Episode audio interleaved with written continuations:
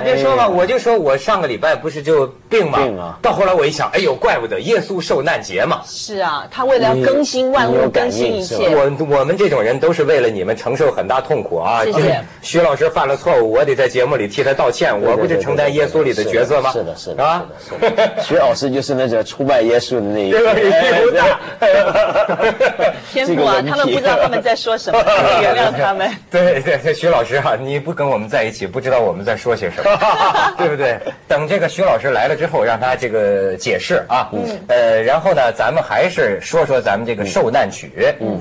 呃，我发现受难曲啊，现在成了凤凰卫视走廊里话题走廊里一个热门话题对。刚才谢亚芳还说呢，说那你有没有看受难曲？看了我一直从头哭到尾啊。眼圈黑的，全肿的，我发现这个王晶晶啊、谢亚芳啊，眼圈今天都是肿的。对，然后申阳呢也是，申阳就说这个故事我太熟悉了，我因为他是基督徒嘛，啊他也不晓得看了几千遍嘛，他说那个圣经，然后他看那个电影也受不了嘛。哎呦，很有可能我这发烧就是我那天看这个受难曲啊，引发出来我我，哭了之后，这个吹风啊，风受了风寒了，哎然后我又看了看耶稣的这个事迹，觉得很感动啊，所以我就说他这个电影啊，对对搞和平演变啊，它是具有很大的这个效果。不是，就是 咱们我们大陆的这个套话，就是说把某些意识形态，通过某种形式让它进入人心。你看，我看了这个电影，就引起了我读一读圣经，尤其是查一查耶稣最后十二小时的兴趣。我想了解那段历史，所以咱们一开始啊，还是拿这个电影当中惊心动魄的这个片段给咱们做个头啊，咱们来看一下。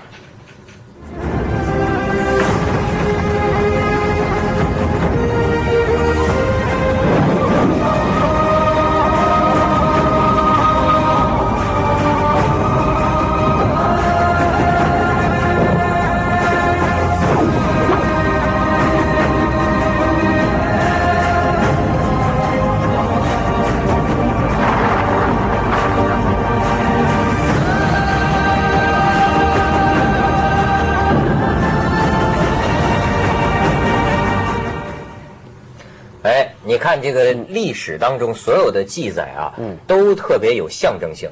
你拍成电影，你就知道为什么说哎，人家讲啊，某些东西被称为经，被称为经典，绝不是这个浪得虚名。你注意到没有？无论是圣经，还是古兰经，还是中国，包括过去称为什么诗经、易经，一个东西，包括佛经。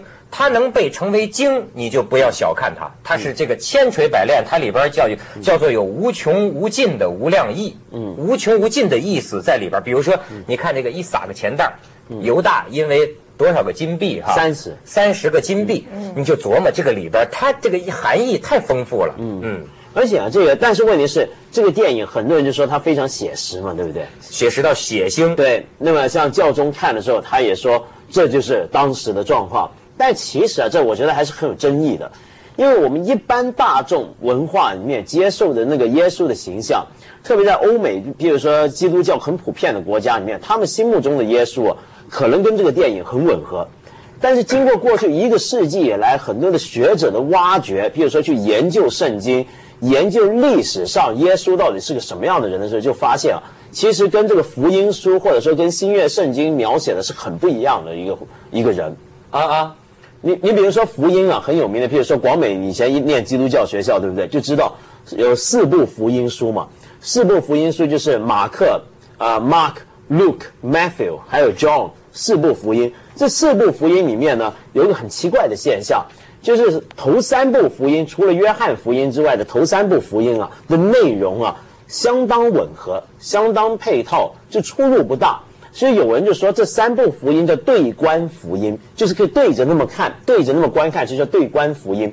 那么唯有那个 John 那个福音呢，出入特别大。那么后来呢，很多学者就认为啊，约翰福音所描写的耶稣啊，是一个经过后来自己在创作，经过后来的早期基督徒的团体啊，再加东西上去，加成的一个福音。所以呢，约翰福音里面有很多名言，说是出自耶稣的口。但现在都被学者们认为，耶稣当时不可能说过那些话。这个电影呢，正好它有很多的片段，就是依据约翰福音。那么一般教徒看了觉得就很自然，就这就是当时的情况。但你从学者的角度去看，这不是当时的情况，因为耶稣不可能说过那些话。比如说有一句名言，耶稣说的：“我是真理、生命和道路。”这句话就出自约翰福音。但问题是，现在学者就认为耶稣他不会说这种话，为什么呢？因为约翰福音试图把耶稣写成是一个他非常自觉我是神的儿子，嗯哼，我是人子，我是呃呃，我就跟我的父亲就是耶和华是地位相同，是三位一体，是这么样的一个观念。但是别的三部福音没有这种暗示，所以现在很多人都说啊，其实耶稣当时他并不认识到自己是神的儿子这回事，他的认识是什么？他觉得他自己是一个先知。他觉得他是出来改革犹太教的这么一个人，他并不认为自己在创立一个新的宗教，他认为他带领的是一个犹太教里面的一个革命运动。哦，你看，我就是一个特别容易受感染的人。嗯，你比如说这个过去咱们老中国人就老不理解，说西方人老讲什么原罪，说我们都是有罪的。你好好活着，你干嘛自己拧了？那你有什么罪呢？哈。但是呢，你一看这个耶稣被折磨。我就受这个电影的这个感染力，嗯，就心里还真的就唤起，觉得我们人类真他妈就真是那个有罪啊！你看我就会联想起，你比如说文革的时候，嗯，那么多人去整这个知识分子，整这个这个好人哈，包括你像这个二次世界大战，全体德国人到最后都有罪啊，不是说希特勒犯罪啊，嗯，我们每一个人都参与了，我们每一个人都认可了，都投了选票，嗯。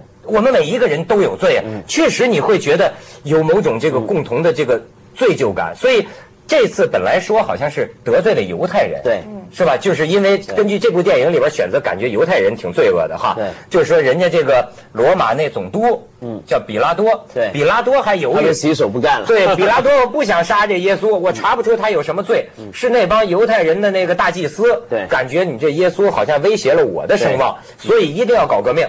发动群众斗群众嘛，一定要耶稣，以至于有一个镜头，我看圣经里也确实是这样描写的，就是说，我这个罗马总督，嗯，要应你们的要求啊，每年释放一个囚犯，对，这是一个无恶不作的大盗，这是你们押上来的耶稣，你们说我释放哪个？结果那帮犹太人居然说释放这个大盗也要处死耶稣，所以是犹太人选择了要把耶稣。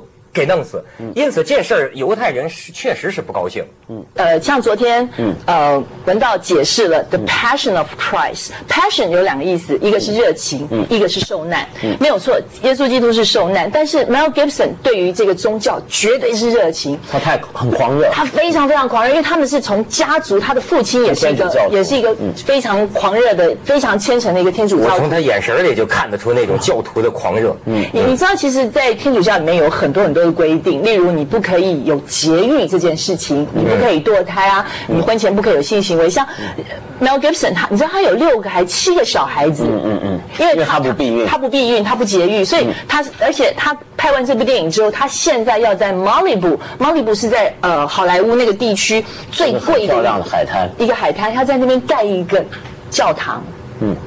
他要让在毛里布的人可以呃呃更加的有机会可以去去去教会里面呃去去去 practice 去去去望弥撒，但是呢呃就这部电影出来之后，我刚昨天讲过那个票房已经到达了三三亿四四四千万美金，真的非常厉害，但是不。不能否认，他真的伤害很多人。寇克道格拉斯也是一个八十七岁的一位老演员，就是米高道格拉斯的老爸啊，Michael Douglas 的爸爸，今年已经八十七岁，声望非常高的一个。他们家族是犹太人。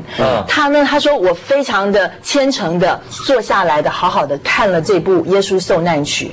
看完之后呢，我觉得非常非常的心痛，所以之后他写了一封公开的信。就是他自己个人给 Mel Gibson 个人的一封公开信，就说看完之后呢，让我真的是用另外一个角度来来看《耶稣受难曲》这这个这这个电影，因为我自己是基督徒，那基督徒跟天主教徒其实他有很多呃有很多意。他这个信的大意是说什么呢？OK，他自己寇克道尔格拉斯他本身是一个呃犹太教犹犹太人，而且他是犹太教徒。他在里面信写的说，当我七岁的时候。我哭着回家，流流着鼻血，哭着回家，告诉我妈妈说：“呃，那个谁谁谁打我，他说我杀了 Jesus，我没有杀人，我没有杀 Jesus，我连 Jesus 是谁我都不知道。”嗯，所以呢，他的他的意思就是说，人家指控我杀了。耶稣，所以他们他从小就一直被邻居小朋友打，因为他是犹太人，因为他是犹太教徒，小朋友拿着丝袜里面放着石头就打他，啊，就是说告诉，就是就是因为他怨他因你们犹太人杀了耶稣，但是他觉得我什么都没有做，所以呢，这中间呢，他就把那个他呃戏里面的这个东西讲了一次，其实他戏也并没有做错什么东西，但是他最后他 accuse 他指控他的一件事情就是说，基督教会。天主教教会跟这个呃犹太教教会，其实我们已经原本已经有够多的问题了。其实你觉得你拍出这部电影之后，你有侍奉到谁吗？你对于犹太教也好，对于天主教，因为我们呃基督徒、天主教徒，他我们常要说侍奉我们的呃耶稣，侍奉侍奉我们的呃上帝。你觉得你拍出这部电影，你有侍奉到任何人吗？没有，你没有侍奉到任何人，你并没有。帮助到任何一个宗教，你只是提升了两个宗教之间的冲突跟分裂。啊，最后一句话，你觉得你赚的这些钱，你你你做的这些事情，值得你做赚的这些钱吗？就是说，你赚的这些钱能够让你的良心过得去吗？他这话，梅尔吉普森听了肯定气炸了肺。对，因为他这种狂热教徒，他倒。我觉得这梅尔吉普森倒不是为了商业，不仅仅是为了商业利益，你能感觉到这个电影倾家荡产来拍的。对，你能感觉到这电影里他那种诚意，哎呦，真是这种狂热教徒。咱们去一下广告，锵锵三人行广告之后见。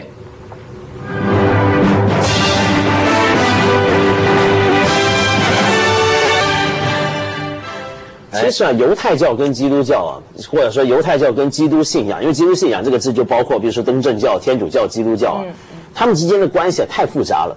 那么因为这个电影又被炒作起来。其实最近在这个电影发生前的时候啊，美国就一直有一个倾向，就是希望把犹太教跟基督教慢慢的融合起来。嗯，譬如说你发现这个鲍威尔，美国国务卿，他前一阵子才说过一句话，他说。我们跟这个伊拉克或跟伊斯兰的世界不一样，是因为信仰的不一样。我们是一个犹太基督传统观 （Judeo-Christian） 的一个世界，他们是伊斯兰世界。这句话后来就给人骂嘛，说你这是什么意思啊？美国也有很多这个穆斯林啊，对不对？也有很多回教徒啊。但问题是，你就会发现，他们两个宗教慢慢有一些人试图让大家融合起来。因为现在根据学者的讲法，就是耶稣活的那个年代啊。就像我刚刚讲的，他为什么会被钉死在十字架上？就过去一直以来，很多人就说这是犹太人的错。犹太人在基督教世界一直被压迫、被歧视，甚至后来被屠杀。他的原因主要就是有两个，一个就是他们认为他们是杀死耶稣的凶手；第二个原因就是他们杀了他之后还不认错。因为犹太人跟基督教最主要的分别在哪？就是双方虽然都接受整个旧约圣经。但对基督教来讲，有一个所谓的新约、新的盟约，就是神透过耶稣跟人类缔造第二次的一个盟约，这个叫新约。犹太人呢不赞成这个说法，犹太人反对整个这个说法。犹太人认为耶稣并不是一个先知，并不是另一个来跟这个人类缔造盟约的一个神的儿子，两者的分别就在这，而这个分别就导致了犹太人长期被压迫、被歧视。但现在你回头看。耶稣死了之后，那一个世纪里面，其实犹太教是分裂的非常厉害，基督教只不过是犹太教的其中一个支派。一开始的时候，它是其中一支，那么其他还有好多支派，他们彼此间的斗争呢，信仰上的斗争很激烈。你再看耶稣在世的年代啊，其实当时要把耶稣钉死的那一批所谓的大祭司啊，他们并不能够代表真正的整个犹太人。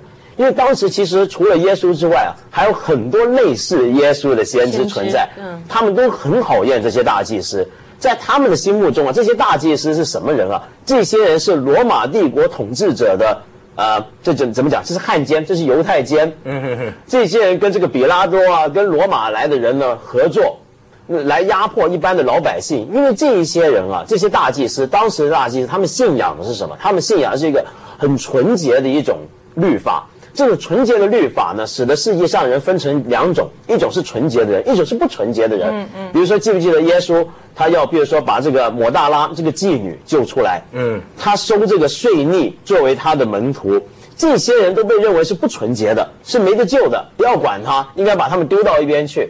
他们主要的分别在这边。所以说，你不能够说犹太人是钉死耶稣的凶手，你顶多能够说什么呢？钉死耶稣的凶手是那些犹太人之中少数的权贵、少数的或既得利益分子，是这么一批人。就是应该从这个角度，不能把人群化成这种类别，这是有罪的一个羊群哈，不能那样。但是我看这个电影，我就想到今天哈，我很崇仰耶稣啊，嗯，我也愿意相信历史上是真有这个人呐。可是我想，他这个人如果今天还有的话，要按照你说的约翰福音的记载，在某些国家，他多半也得给抓起来。我相信他的下场应该还是一样的。咱们那阵儿老在说邪教的时候，我记得有一些学者提出很重要的一个界定标准，就是说这个这个人不能宣布还活着的人是神，嗯，是吧？就是你看耶稣，首先是显示特异功能，耳朵掉了给你弄的耳朵治好了啊，五个饼两条鱼够五千人吃的，这老也吃不完啊，你从海上哗就过去了，这不是巫婆神汉吗？啊，然后先知这知道自己要被定死了。而且，然后呢，宣称就我是神之子啊，我是这个上帝之子啊，我是什么犹太人之王等等。那么，这要照这个行为在今天来看，所以有时候真是让人觉得也是扑朔迷离，不知道怎么看。今天来看，这就就不是邪教就是疯子嘛，对不对？啊，所以说韩国也出了好几个教主嘛，也说自己是神的儿子，也说自己将会下场很凄惨的什么，但现在都在后宫里头养着不少女性出。有一种历史观呢，叫做这个好玩的历史观，叫做有意思的历史观。嗯，就是这种历史观呢，就是我的历史观，就是说啊，我不太管它真假，因为我认为。好多学者考证的真假也未必就是真的真假，所以不如我选择我愿意相信的，因为我觉得那样会显得人生比较有意思。嗯，比如说碰见一个无法抉择的事情，你要算一个卦，并不是因为算这个卦是真的还是假的，而是因为我认为觉我认为这样活的比较有意思。嗯。这样活的比较有意思，因为对这个选择我根本就无所谓，嗯，是选择走这条路还是选择走这条路，我根本就是个不可知论者，嗯，既然这样，我选择一个有意思的，哎，这有个神的启示给我，嗯，哎，它是个游戏，你看它有一种游戏人生，我意外的发现，在胡兰成的书里也提到这一点，说在中国人的这个文化当中，有一种好玩的逻辑。并不是说中国人多迷信，中国人也不见得多当真。对，但是中国人觉得生活里有很多神呐，嗯，这样活得比较好玩儿。对，有个事儿可以问问问问一些这个巫婆啊，呃，这这跳跳大神儿，哎，这么活的有意思。中国人希望吧。不过中国人在宗教信仰上是很实用主义的。嗯，他什么神佛他都可以拜。嗯，他中国人很难发展出像 Mel Gibson 这么宗教狂热的。这么一种性格出来，哎，你说到这儿啊，咱们可以看看，就说是这宗教仪式的排场，在中国咱就很少见了。嗯，就是梵蒂冈，嗯，受难节，你看看这个这个这个那个教皇都出来了，坐着防弹车也很讽刺，教皇都出来，场面挺挺宏大的。我们来看看。星期五晚上，数以千计的信众冒着寒冷下雨的天气，聚集在古罗马圆形剧场，也就是罗马帝国时代无数基督徒寻到的地方，参加拜苦路仪式。为了防范恐怖袭击，当局在四周加强了保安。仪式由教皇约翰保罗二世主持，当他到场时，受到信众热烈的欢呼。拜苦路仪式是要模仿耶稣当年被钉死在十字架前，背负十字架走过的一段路。八十三岁的教皇由于行动不便，他在三年前已经开始没有亲自手执十字架拜苦路。今年则由神父、修女和信众轮流手执十字架拜苦路。为了悼念三月十一号马德里火车爆炸案，一名西班牙少女获选在拜苦路的终站将十字架交给教皇。而在拜苦路仪式前，教皇在圣彼得大教堂主持了受难节弥撒。虽然行动不便，教皇仍然坚持跪下祈祷，并亲吻木质十字架的耶稣像。教皇当天也在圣彼得大教堂内的告解室倾听了十一名不同国籍信众的告解。另外，在耶路撒冷也有数以百计的基督徒拜苦路，重走耶稣当年被捕受审至最后被钉死在十字架上的一段受难路线。沿途保安严密，有人则模仿耶稣在身上泼上假血，背着十字架拜苦路。